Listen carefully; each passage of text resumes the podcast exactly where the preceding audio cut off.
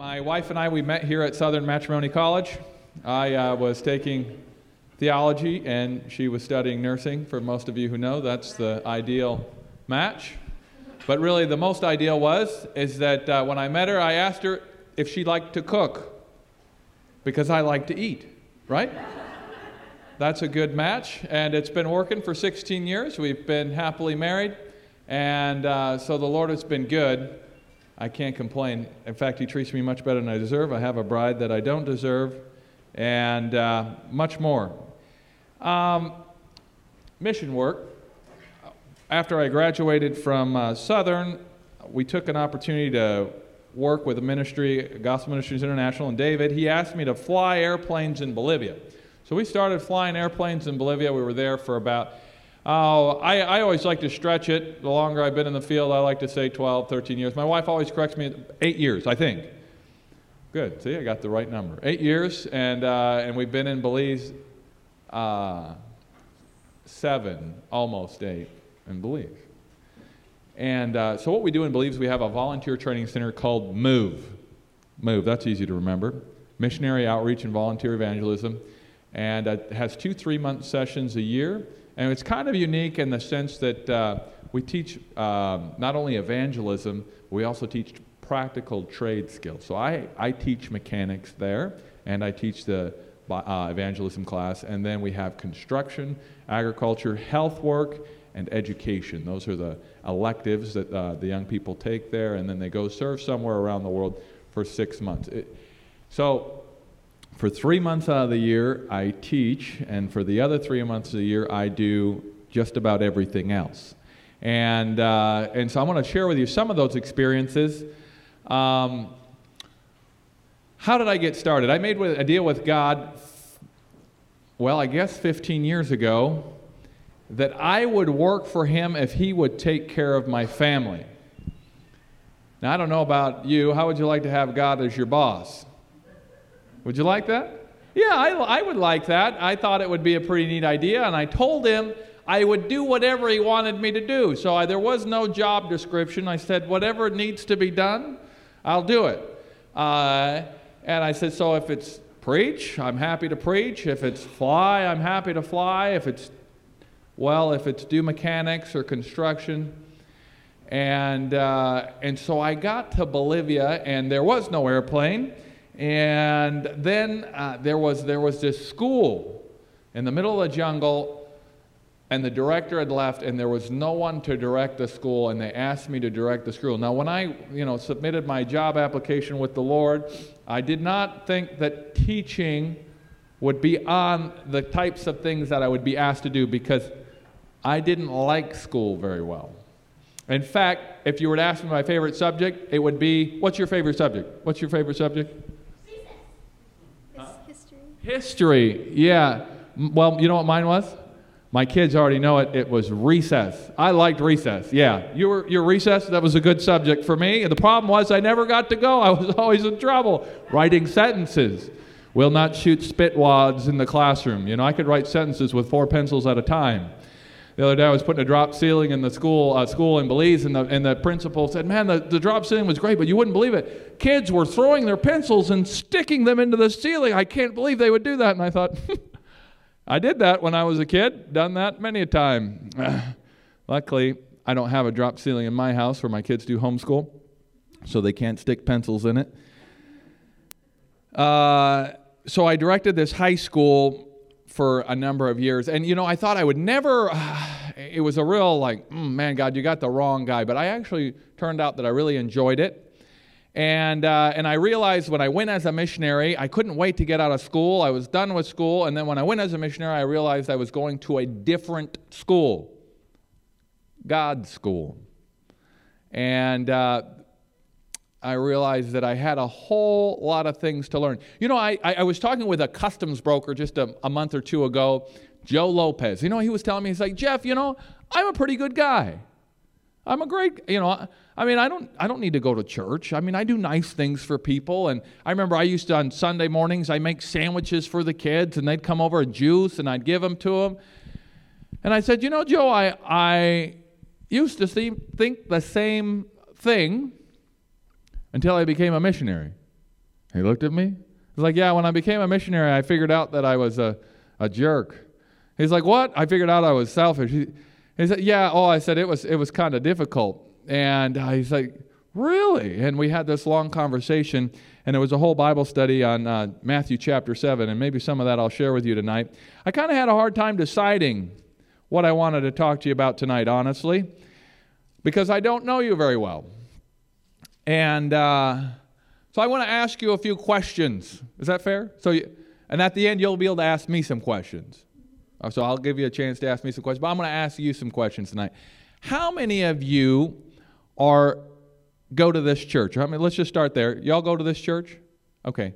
Uh, how many of you have a like a response? You know, like nominating committee comes around and they nominate your name, and you have some sort of job you do at the, you know what I'm saying? Like a job, like you teach Sabbath school, or you're doing, you know, you got some sort of responsibility. Let's just see your hand raised there. So not everybody raise your hands. Okay, so now it's a few less, and uh, but but that's okay. That's all right. So then let me ask you another one. There's a you don't have to have a job in the church, but how many of you uh, give a Bible study? Just just a Bible study. You have a, any Bible study givers here? Okay, so we got a well the hands went even lower. I just want to let you know you weren't watching, but the hands went went a few less. Okay, so let me let me uh, let me just let me just uh, gonna pick a little sermon for you, a little, a little thought here for you tonight. I want you to flip with me now to Judges. Now, I like to fly, uh, and we're going to talk about some flying stories here. But in, uh, in Judges, and let me see, and now I'm to I'm going to get myself in trouble because I thought I had that. Uh,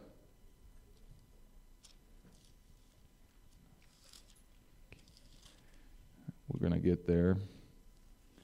see. And it's not in Judge, it's in, in Samuel's. Samuel, sorry. And.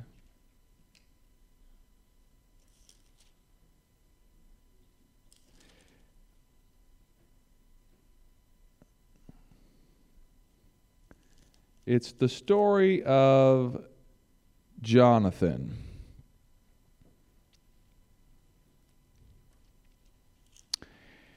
And it's Samuel, 1 Samuel chapter 14. Sorry. Getting my stories mixed up here tonight. Uh, 1 Samuel chapter 14.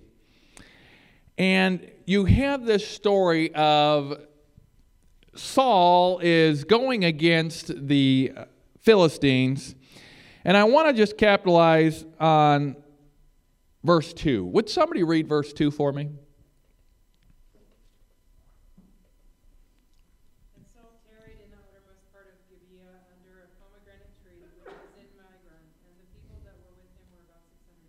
Okay, so this is a little story. It's just one verse out of this story, but you have this is the start to what uh, Jonathan did. But here Saul is, he's in Migron, and he's doing something under a pomegranate tree. What is he doing? Yeah, he's tearing, he's sitting down with about 600 guys sitting under a pomegranate tree. Now, I'm a flight instructor, so I tell people I can teach you to fly in less than two minutes. Done it. Easy, no problem. Flying is very easy. Yeah, listen, I'll give you a little do, a little instruction, real, free instruction right now. You pull back, you go up. You push down, you go down. You turn left, you go left. You turn right, you go right. Pretty simple. You think you got that figured out? Yeah, it's easy. Flying is easy. Now landing is a whole nother story, right? So as I'm teaching these guys now, now and, and, flying is really easy when it's nice weather out, but when it's bad weather and you can't see, it gets a whole lot more exciting. And uh, so when you're flying in the clouds, it takes a lot more training. And my students, you got to look inside and you're flying the airplane and you got to talk on the radios. And normally, my students, when they're coming into a busy airport, now let me tell you, a busy airport is Atlanta. Did you know that Atlanta, there's a thousand flights a day that land in Atlanta. Now, to kind of give you an idea what a thousand flights a day looks like, that means a plane is landing every two minutes in Atlanta. That's pretty. That's a lot of air traffic. Now, these guys aren't cruising around at bicycle speeds. They're whipping around at 120, 130, 140, 250, 450 mile an hour. And they got to get all these guys to sink and land on that same piece of dirt. Well, not dirt, cement, in a kind of a timely manner. So there's a lot of talking going on. And then if they're bad weather, it gets even more exciting. So now imagine, so flying along while you're by yourself way out in the middle, it's really boring, nice and boring. But when you come to land, it gets real exciting. And my students, normally as they're cruising along, they're all happy go lucky and they're getting ready to land in a busy airport and I tell them a phrase that I never want you to forget. I tell them, if you're just sitting there, get worried. What was that phrase again? If you're just sitting there, get worried. That's what I tell them. Because Listen, they're just cruising along and happy go lucky, and they're just sitting there and they're not preparing for landing. They need to be having their approach plates out. They need to be understanding what the controller is going to get them. They have to have the frequency tuned. They got a whole bunch of work. If they do it ahead of time, they'll make it. If they don't, if they're just sitting there, they need to be worried. They'll never make it. They'll, that, that controller is going to spew out a, a list of words to them and give them all these instructions, and I watch their just brain shrink to the size of a pea and roll out their nose and they enter into panic and they just can't do it. I said, No, you got to be doing that a long time before you land. So if you're just sitting there, get worried. There they are. Saul is sitting under the pomegranate tree with 600 guys. Christianity is not a spectator sport. It's not about just sitting here here I am. It's uh, it's a Sunday morning, and we're having our prayer. We're having a group meeting. Just a, this was about a year ago. We're having a group meeting, and uh, one of the, the sisters brings up a prayer request. She says, Pray for one of our uh, church brothers. He just got bit by a Tommy Goff. Now, that's a real venomous snake in Belize. These snakes are pretty, uh, pretty venomous. They kill people and whatnot. So uh, I had, uh, some of you may have known a, a, a, missionary by the name of Gary Roberts. He was flying in Guyana, he's in Indonesia now, and he said, Jeff, if you ever have a, uh, a snake bite, the thing you need to do is shock treatment. Shock treatment, it's real simple, and he gave me all this instruction on how to do it. And I've done it a couple times, and uh, it works quite well. You just take a small engine spark plug, coil, the line, and you shock the person. Now, I always did it as a kid to my neighbors for a joke, like, hey, hold this spark plug while I pull the cord. And it, just to check and see if it has spark, you know, and you watch the guy jump around and shake his hand. Yep, yep, it's got spark. yeah, good, thanks. Thanks for helping me out with that, you know. So it kind of gives you a bit of a poke. Well, supposedly this this uh, this treatment, you shock along the leg and or the area where it's bitten, and it neutralizes. it. they say that the venom has a uh, a charge to it. And anyway, I'm not a medical guy. I'm just a mechanic. I got to be honest with you. So, but I can I can run a I know how to do the spark plug thing, and so here I am, and all of a sudden the Holy Spirit says, Jeff, you know, you need to go do something about that. Now I think to myself, but I'm not a medical guy, and uh, oh man, they said, well, we really, and, and, as the prayer request, she keeps telling me about this prayer. request. Oh, yeah, he was really, he barely made it through the night. They're not sure if he's going to, they gave him the antivenom, but he's hemorrhaging, you know, so he's bleeding out all his gums and his corner. That's what snake bites do. It's kind of not so nice. He's got a lot of pain. I thought, but I don't have a, sh- I don't have like a shock treatment thing. I mean, I know that you know, for when you're in the bush, you just use a chainsaw or whatever you're working with, and you do it, but not in a hospital. You know, you need like the the tool. But I ain't got the tool. And all I could think about was my own advice. You know, if you're just sitting there, get worried. I thought, well, you know, Lord, I guess uh, I better do something. So I, I said, Vilma, get in the truck. We're going to go to the hospital. So I grab, and while she gets her stuff ready, I get my pair of jumper cables. I get a piece of metal stud that I got in the shop. I grab the chainsaw, pull the chain and bar off of it, pull the spark plug out, and get me an extra pair of wires, and I put it all in a bag, and I get and put it in the, in the car. And then I get in the car and I drive to the town, and I go and run into the emergency room, and there I see the doctor in charge where this guy is laying. And I began to explain to him about uh, shock treatment. Yeah, I said, well, you know, uh, he's like, well, you know, our standard procedure, and I, of course, I know, I know nothing about standard procedure. I, am just a mechanic, so, but I just had it offered up a word of prayer. I said, Lord, if you can use this uh, to be a blessing, just uh, open the way. So I began to explain to him, and I said, well, when we when we do our when we in in, in Bolivia and Guyana when we do our uh, Medivacs. Snake bites is one of the common ones we Medivac people to. And we do the start, part, part of the standard procedure, yeah, the antivenom, but we always shock it even before we take them to the hospital. Just because it's just, it doesn't hurt anything, it can only help.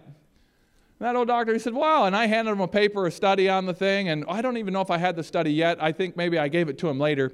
Anyway, he said, well, yeah, you can come on in. I said, now here's the only problem. I don't have the little neat, nifty machine that looks black and has little lines on it and looks, I only got the Bush medicine version. He looked at me and said, What's that? Well, I said, It's just a chainsaw. yeah. He kind of wavered a little bit. I said, ah, Don't worry, I got it in the bag and we'll, we, you won't even tell it's there. So I, he said, All right, well, bring it in. And I, I run out to the car and I get out my bag, and there is a, there's a security guard there, and it's a big, big old black lady. And I thought, Oh, no. Hope she doesn't inspect my bag. She's going to ask me all kinds of, why are you bringing this into the hospital, you know? And I thought, oh, Lord, you know, help me to get by. And I, I have it in my bag, and I walked as nonchalantly as I possibly could right past the guard, and I, she didn't ask me any questions. Whew. So I get in there and set up my, uh, my system. It's just a jumper cable so I can go from my chainsaw to my metal bar on the bottom side of this guy's leg. And then I take out my wire that goes from the spark plug lead and I take it out and put it on top of and I start I got one knee on the chainsaw and I'm pulling the cord with one hand and I got my wire on the other and I, I don't have a spark plug in it, but I just you know, you know how the chainsaws sound when you, you know.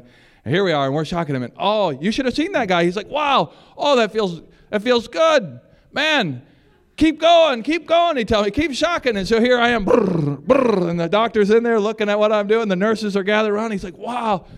And I shocked, and I, and, uh, I, sh- I probably shocked him for, I don't know, 60 or 70 times in there, just shocking him away. And, uh, you know, we had a prayer afterwards. And man, that guy said after we had the prayer, he's like, man, you never, the pain, it's so much better. I can't believe it and uh, they let him out of the hospital a couple days later. What the problem is, is if you survive the hemorrhaging, the next big word that comes in, and I don't even really know if I'm going to say it right, it's called necrosis. I probably am saying it wrong, but the leg goes black. That venom, it starts eating all the, the tissue, and a lot of times they just have to cut the leg off. And that's really the big part of what the shocking helps. And his leg never went black. And uh, it took, it's a nasty snake. It took him, a, still took him about a month to really get the full use of his leg back. And uh, the Lord bless that effort. And there's a lot more stories like that. But what I, and I wish I could tell you a whole bunch, bunch and bunches and bunches and bunches and bunches of stories uh, where God uses simple things. What, what happens though, typically, uh, we like to kind of put out all these excuses, you know, like I, I, don't know how to do this, or I'm really I've never been up front, and I'm not really a public speaker, and and, and I, you know, but let me tell you, God can use each one of our gifts. And I, I, wanna, I really want to encourage us uh, to be about mission work. By the way, did you know that uh, the Desire Ages, Sister White, has a beautiful quote? She says, and I, I, so first of all, the first quote I want you to remember if you're just sitting there, what? Get worried. Okay, let me just try that one more time. If you're just sitting there, what? Get worried. Yeah, get worried. Okay, that's good. So now the next one is is every child, every Christian, are we all Christians here? We're followers of Christ? Okay. So every Christian is born into the kingdom of God as a what? Do you know that? Have you ever heard that one? As a missionary, that's right. Every Christian is born into the kingdom of God as a missionary. Okay. So, if for those of you who thought that mission work was something that happens somewhere else, you're wrong. Mission work happens everywhere. Okay? So every child, this is next quote I want you to remember. Every child is born into the kingdom of God as a what? Missionary. Good. Okay, so that means all of us here are missionaries. And how can we be missionaries? I want, I want us to flip now to John chapter 13. So, what happens is if I can't decide what I'm going to talk about, I'll just talk about everything. How about that?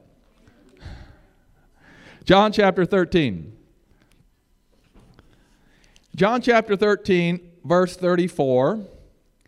And uh, Jesus gives them a piece of advice, not just a piece of advice, but he says, A new commandment I give unto you, that you what? love one another. Now, why did he say that? I mean, is this new? Love one another. Is that new? No, that's not new. So uh, if you keep reading, though, it's going to say something. It says, uh, A new commandment I give it unto you, that you love one another as what?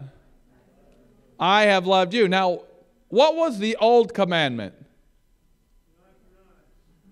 Eye for an eye, okay. How about uh, the law and the, the, the law and the, the prophets hang on these two commandments? What are they? Ah, so you got to love the Lord your God with all your heart, with all your mind, with all your soul, and what? Love your neighbor as yourself. Now, Jesus says, I'm going to give you a new one. I, the first one's still the same, but I'm going to change the second one. I want you to love as I have loved you. Do you think the bar is raised a little bit? You see, before, you know, I, I didn't realize how selfish we really are, I, how, how selfish I really was till I went as a missionary. And then uh, when, you, when you read this, he says, now we need to love as Jesus loved. We need to love as Jesus loved. A couple years back, I was selling an airplane. I had a twin airplane that was a seven seater. Uh, and, and, and, this is, boy, I could tell you airplane stories, lots of them. But uh, we'll just make it real short. I, I, uh, I've wrecked one at night. I had engine, I had lost oil pressure, had a crash and a single engine, and I decided I needed to get a, a two engine one. I went shopping for one. I only had $2,000, and the Lord did a bunch of miracles, and I bought a $124,000 airplane with only $2,000. Now, I did actually, He worked out the rest. Okay, and then I was in Bolivia for another five years after that. We moved in an airplane. We moved uh, in an airplane to Belize, and after being in Bolivia for eight years, uh, we. How many of you guys accumulate stuff? Do you guys accumulate stuff? even missionaries, all, we're all missionaries, but it's easy to accumulate a lot of stuff. I accumulated stuff, and here we are. Now we're going to about have a real big shedding of the stuff because we get to pack 100 pounds, and we leave the backhoe and the airplanes and the motorcycle and the car and the Vitamix and the Champion Juicer, you know, all this all this stuff. Because it's just hard to, you know, a Champion Juicer are 100 pounds. Boy, that's half the stuff right there. Those things are heavy. That was hard. Whew, the Champion Juicer, that's my banana smoothie ice cream. The Vitamix, well, Guess it just had to stay. It's hard to get. It's a long way to get it from the U.S. down there. Now to take it back, no, that's not going to happen. And so, and that, but those were that the hundred pounds, okay. But I still had my twin. And then when I started the school in Bolivia, we started out with nothing. Uh, and I was praying that God would give us a resort, and He ended up just giving me an old piece of cane farm. Uh, it was just a bunch of bush on it, and we started back with machetes and hoes and all these things. And and then I had to sell my airplane. Ooh, that was painful. I sold that. I mean, God gave that to me. How would I? How am I going to sell it? And so I sold it. I made it. I, I, actually sold it for more money than what I paid for it. And I thought, man, can't can't pass that up. And and so I sold it. I thought I'd never fly again. Well, anyway, another bunch of stories, and God gave me another twin. And uh, but it didn't go far enough. And I said, yeah, it's just too much. I'm gonna I'm gonna just sell that. And so I I had sold it. And the guy took it up to Pennsylvania to do a mechanics inspection. And the mechanic there sold the guy who had bought my airplane one of his airplanes. And so now my plane's stuck up in Pennsylvania. I should have made him make a big deposit, but he didn't. So now I got to go get my airplane. The mechanic charged me a whole bunch of money, and uh, and I'm and I go to pick it up on a Monday, and it had snowed. Now, I, and some of you know I'm from Michigan, but I avoid it in winter. I don't. My my blood is thinned out. This is freezing cold here. It's enough cold for me to last good. This is. I don't need any colder. And here I am, I landed there, and there's snow on the wings. So now I got to clean off the wings. And I finally get, you know, my fingers are numb, and I finally get all the wing, snow off the wings. And I finally, finally get it to kind of start to crank over. And, and then I, I figured out that, well, I had this other problem, and I, I fixed this one little problem, and I finally get, finally get it to have a, because the batteries were dead, and, you know, all these things go on, you know, on and on. And then finally I get it to start. I think I'm going to get out of here, and then the tachometer cable broke. And I was like, oh no, now I'm stuck here overnight. And so I got stuck there. But you know, I met with a Mennonite guy that was there at another hangar, and he took me out to dinner with another uh, Air Force pilot. And we sat and remember about missionaries? When does mission work happen? All the time. And so I had a two hour conversation with some complete strangers at a restaurant that night, and I slept in the Mennonite's house, and we talked till about 12:30 at night. And then the next morning, he gets up to drive eggs at 4 in the morning. So he drops me back off the airport at 4 in the morning, where I wait till it opens for the mechanic to show up, who finally showed up at 10 o'clock.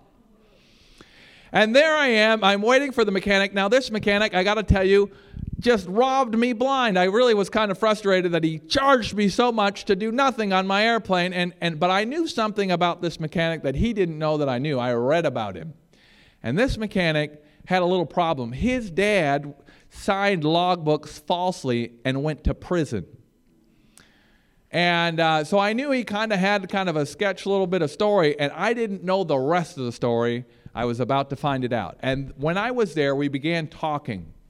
We began talking, we began talking, and to find out his dad tried to blame him and send him to prison for the problem. That airport used to be his grandpa's. He sold it out from underneath him. He lost everything, and his dad claimed to be a Christian. And I never met him. Again. This guy was bitter, very bitter about that whole thing. Of course, rightly so. I mean, could you imagine your dad trying to send you to jail for something that you've done? Anyway, and so we began to talk and uh, I began to tell him what I, what I do. And he's like, wow, you, you, so you're a volunteer missionary and you help people. I said, yeah, that's right, I help people. And you don't charge them anything. No, I don't charge them anything. And he says, don't people take advantage of you? I said, all the time. And I told him one little story. I said, listen, I had a guy that worked for me, story to story to story. Here we go, another story. I'll get back to the other story, don't worry. So I had a guy work for me. His name was Sergio. He was a carpenter. Now, I'm, I'm, breaking all the rules they taught me in theology. I took theology and they tell you not to do all this stuff, and I'm just doing because you know me in school, we just don't get along too well. So anyway, I had this carpenter named Sergio, and uh, he was working for me. He was a drunk. We met him on the street, and I said, "Hey, man, we'll help you clean up. So you come work for me, but you can't drink and work for me."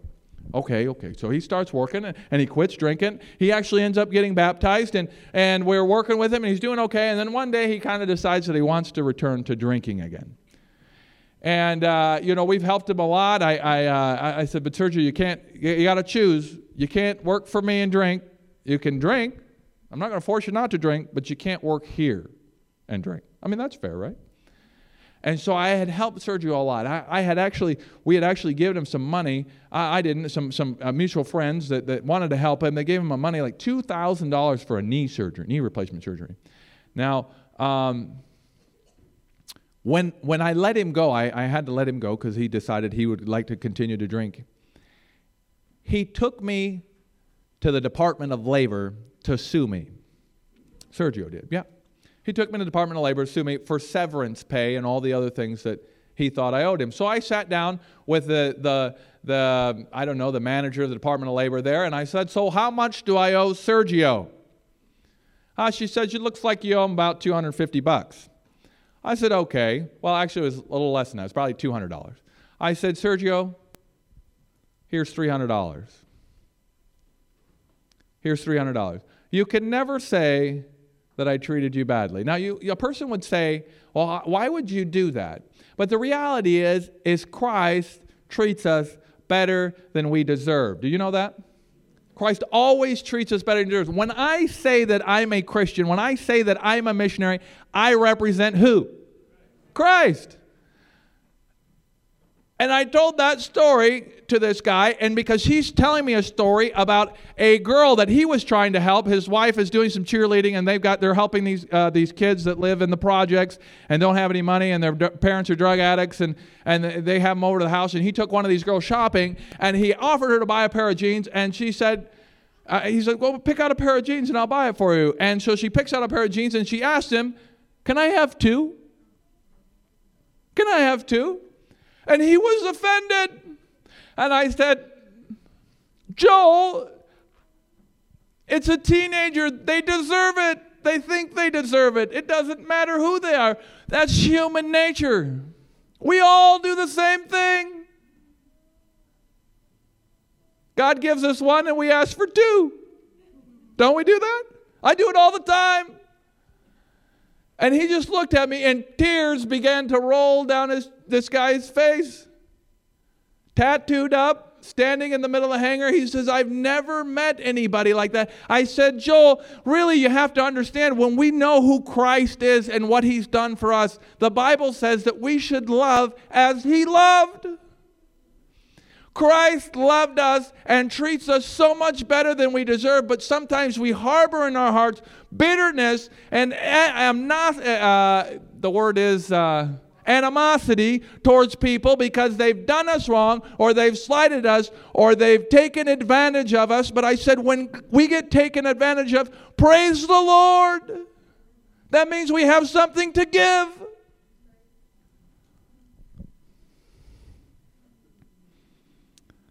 The interesting thing is at the end of this verse, it says, By this shall men know that ye are my disciples, that you eat veggie meat, keep the Sabbath, go as a missionary overseas. They know that then you're the true, you're the remnant. Well, what does it say? that you love one another. Do you know I have to get on my knees every day and I pray, God, give me love for people. I had a student, name was Disciple. Hey, his parents took it literally. Go make disciples. And they thought, well, disciples' his name, we've done our duty. So we get disciple. I get all kinds of I get all kinds of students there at Move. You'd be amazed. The disciples from the U.S.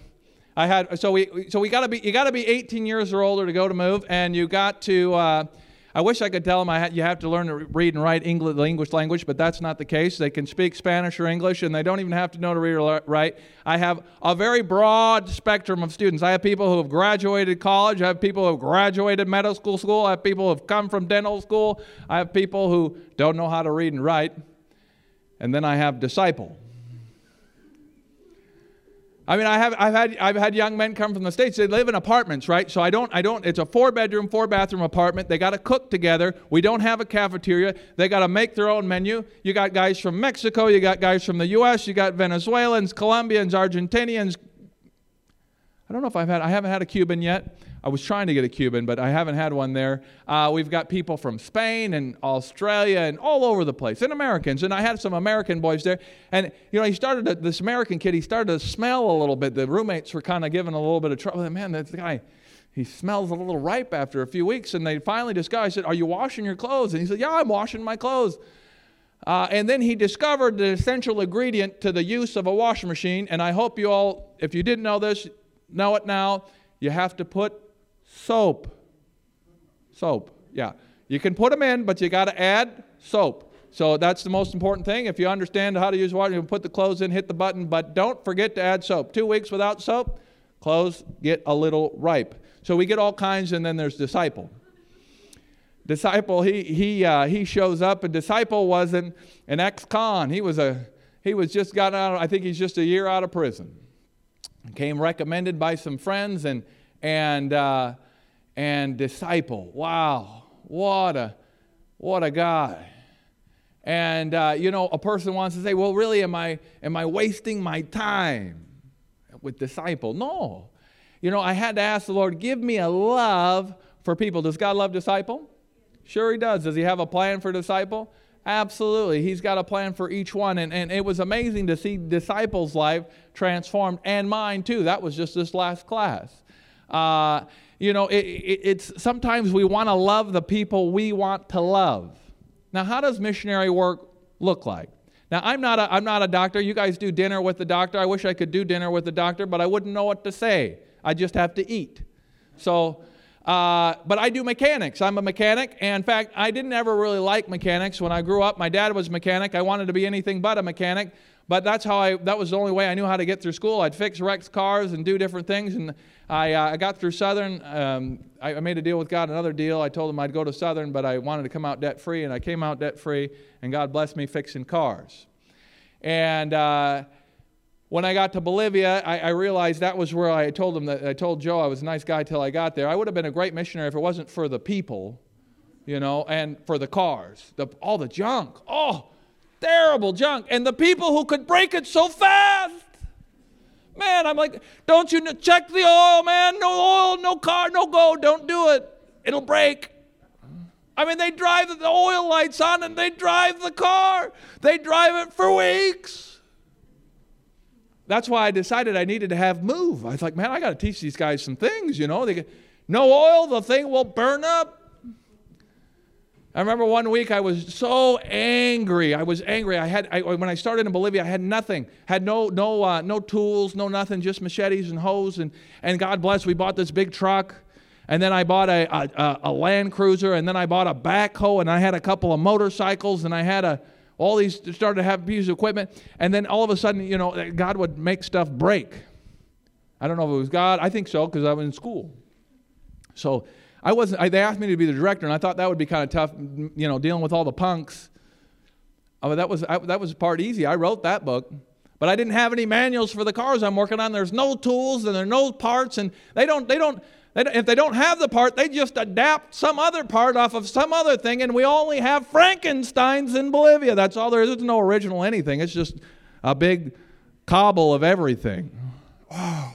So one day I remember I was so angry. You know, for some reason, the mechanics just frustrates me. Oh, just makes my blood pressure rise and, and uh, you know, my blood start to boil. And here I am, I'm walking out the, the, the road and frustrated because nothing drove. I had to walk to town because everything was broke. Then I'm like, God, I came to be a missionary, not a mechanic. I don't like it. Why can't you send me a volunteer that's a mechanic? Never did. No, never did. I wrenched on that stuff and wrenched on that stuff and wrenched on that stuff. And you know, uh, the Lord really blessed all that work because eventually I began to develop a small piece of patience that extended. I thought it couldn't get any worse than mechanics, and I started doing paperwork. That was worse. And I thought I couldn't get any worse than mechanic than, than paperwork, and then I realized that teaching mechanics was worse. Teaching, woo, the whole patience level. I keep, I keep, maybe I'm slowly graduating, you know, moving up the scale. I remember this, this a couple weeks ago. Here I am and, and doing a mechanics clinic. So I don't know how to do dinner for the doctor. I don't know how to do health expos, but I, I know how to fix machines. So we'll go into a village and we'll fix broken junk for four days. I take my students there and they dig out the dumpster. They bring every kind of piece of junk you can imagine. I had the first machine I had was a chainsaw. It was all in parts. The guy said, I don't know what's wrong with it. The mechanic says the lower bearing's out of it. And I look at that thing, I was like, the lower bearing ain't out of it. It's your spark plug coil that fell off and got mangled in your flywheel. Leave it. Let me see if we can fix it. My mechanic student says it's impossible. Can't fix that. Well, I worked on that all for about four days, and uh, we started working on trying to repair that. You know what? I somehow I had an affinity to that machine. I, it just reminded me of myself. You know, just in a bag, and there ain't no hope for that. And that's when they sent me off in the mission field. You know. Lord said, Well, the only way we're going to fix that one is to kind of rattle them around a little bit and see if we can do something. So uh, we start working on them. The, the chairman of the village, I mean, I got 20 and 30 guys. It's a sport. They like to watch me fix junk. And I got all my students around, and, and, and he's the chairman's watching me, and I, I I'm fixing a weed eater, and so I'm trying to fix the. You gotta you kind of there's so many things broke on the thing, you don't know where to start. So you get first of all just take the whole thing apart. You know that's how I think God thinks about it. Uh, there's so many bro- things broke on this mission. I don't know. I guess we'll just have to just take the whole thing apart to start with. And so anyway, I take it apart and fix one thing, and then it, uh, the next thing doesn't work, and I take it apart again. I probably take the thing apart and put it back together about six times, and finally it runs, and. And that old, that old chairman, he said, I don't know how you do it. You're so patient. I want to turn around and say, I don't know who you're talking about. You don't know me. But you know, God is so amazing. He has a way to work. And, and, and people, when I get done and I fix their junk, you know, they ask me, well, well, how much do I owe you? You know what I get to tell them? I get to tell them, you know what? Amazingly enough, God paid me to fix your junk today because He loves you. Isn't that awesome? I mean, God pays me to work on your stuff. Why? Because He cares about you. He has a plan for you. And when I go into a village, it has seven different denominations. I'm fixing stuff for the Catholics. I'm fixing the Baptist church door. I'm re- fixing the sound system for the Pentecostals you know, it's amazing. And then and all of a sudden, I fixed the, the pastor's four wheeler that has a cut off foot and he can't walk very well. And so somebody got him a four wheeler that broke, and I fixed it in 10 minutes, and he thinks it's a miracle. And I kind of feel a little bit how Christ felt when there's healings all over the place, and now people are running around with their chainsaws and lights. We're doing installing solar panels, and, and all of a sudden, I'm preaching in the Baptist church, I'm teaching in the Catholic school, I'm sharing people about Christ and his love for them. That's missionary work, friends. It can happen with any kind of skill that you have. Mechanics is just the skill I happen to kind of halfway possess. I really, it's only, you don't understand the true miracle that the stuff works. I just pray. You know, I, have a, I offer a lot of prayer. Lord, help me fix junk this week so I can preach the gospel. And, uh, you know, after I fixed that chainsaw, I, I, did fix that chainsaw Friday, the last day there of noon. Uh, this was only a couple weeks ago. I couldn't believe it. That old chainsaw, hit fired over. My mechanics just sat there and gawked and they couldn't believe that old basket case actually ran. And Saturday night, I go and have a two hour visit with that man who's a Catholic, and I get to share the beauty of the gospel with him. Friends, it's not complicated. We all can do something. I mean, I, I, I these stories are amazing stories, and I, I wish I could tell you all the. I mean, I, I could keep you here all night talking about financial miracles, about projects and dreams and all these things, but these stories are my stories. What's your story? You don't have to go to Belize, you don't have to go to Bolivia. There's plenty of stories right here in Chattanooga. How many of you are giving a Bible study? You know, I had my brother ask me once, You mean you'd expect me to work all day and then give a Bible study at night? I said, Absolutely. Sure. We can work all day and then give a Bible study at night. That's what missionaries do. We got to live. I do, I do normal stuff. I do all the same stuff everybody else does. I just happen to do a lot of it and change things fairly frequently just because that's what my job looks like.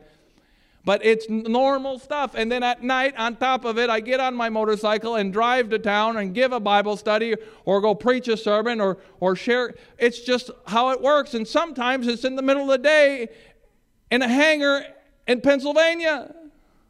I stayed there four hours talking with Joel.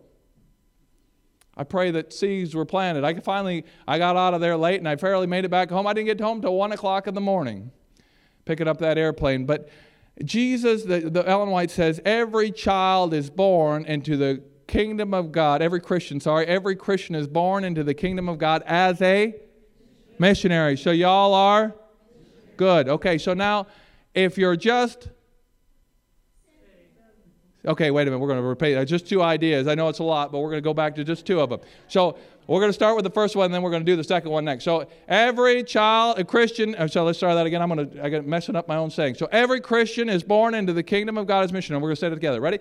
Every Christian is born into the kingdom of God as a missionary. Good. Okay. So now the next one, you guys are getting your first class on flight training is if you're just sitting there get worried.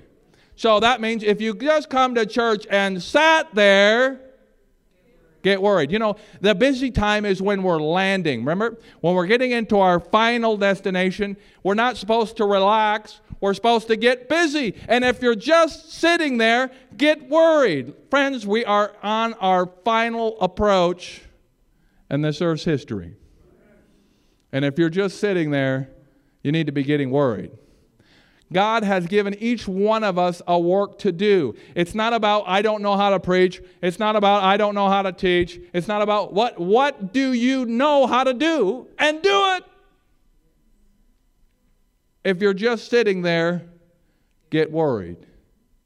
God has given each one of us talents and skills. You need to have a story. What is your story? What are we doing for the gospel of Christ? Who are we connecting with? You know, I asked, I, I, am here at Southern, I'm staying in the dorm. I'm going to tell another story because I'm a story guy. But uh, I'm st- God opened up an, uh, uh, the possibility of staying in an apartment there at Southern. And here I'm praying, God, how could I reach out to these students at Southern? And so I decided I'm going to go down and visit at the dorm. And my wife goes to the girls' dorm, and I go to the guys' dorm. We're just going to visit and pray with students. I'm there. I can't just sit here. I got a job to do. I'm a missionary. So there we go. And then they invite me to speak for the worship services in the evening. And so I'm sharing Christ there at, at, the worship services. The, the, the thing is, is each moment we have opportunities. What are we doing with those things? I hope it's not Facebook. I hope it's not YouTube. That doesn't count. That's sitting there. We need to look for opportunities to share. Do you know? And I asked, I asked the students there, I said, How many of you know the person who lives across the hall? Just across, I mean, you know, it's pretty simple. We live, live on a, on a dorm room hall, and just the person, not your suite mate, they got suite mates, but the person across the hall. Do you know how many people you saying? Three. There was probably about 40 there, 30. Just three knew the people. I said, Do you know that that's an opportunity to share Christ? You have an opportunity. How many of you know your neighbor? How many of you know your coworkers? How many of you know people that don't go to this church? It's an opportunity. It's simple. How many of you know how to cook? Invite them over. Befriend a college student. There's so many ways, but if you're just sitting there, get worried. Pray that God will give you a love for souls, a love for people. That's a true sign of being a disciple. If you have love one for another, and He's saying, Love as I loved. How did Jesus love? He left everything for us. And how can we just sit there? We're on final approach. May God help us to get busy fulfilling the dream that He has for us, fulfilling that call and being missionaries. May the Lord bless you.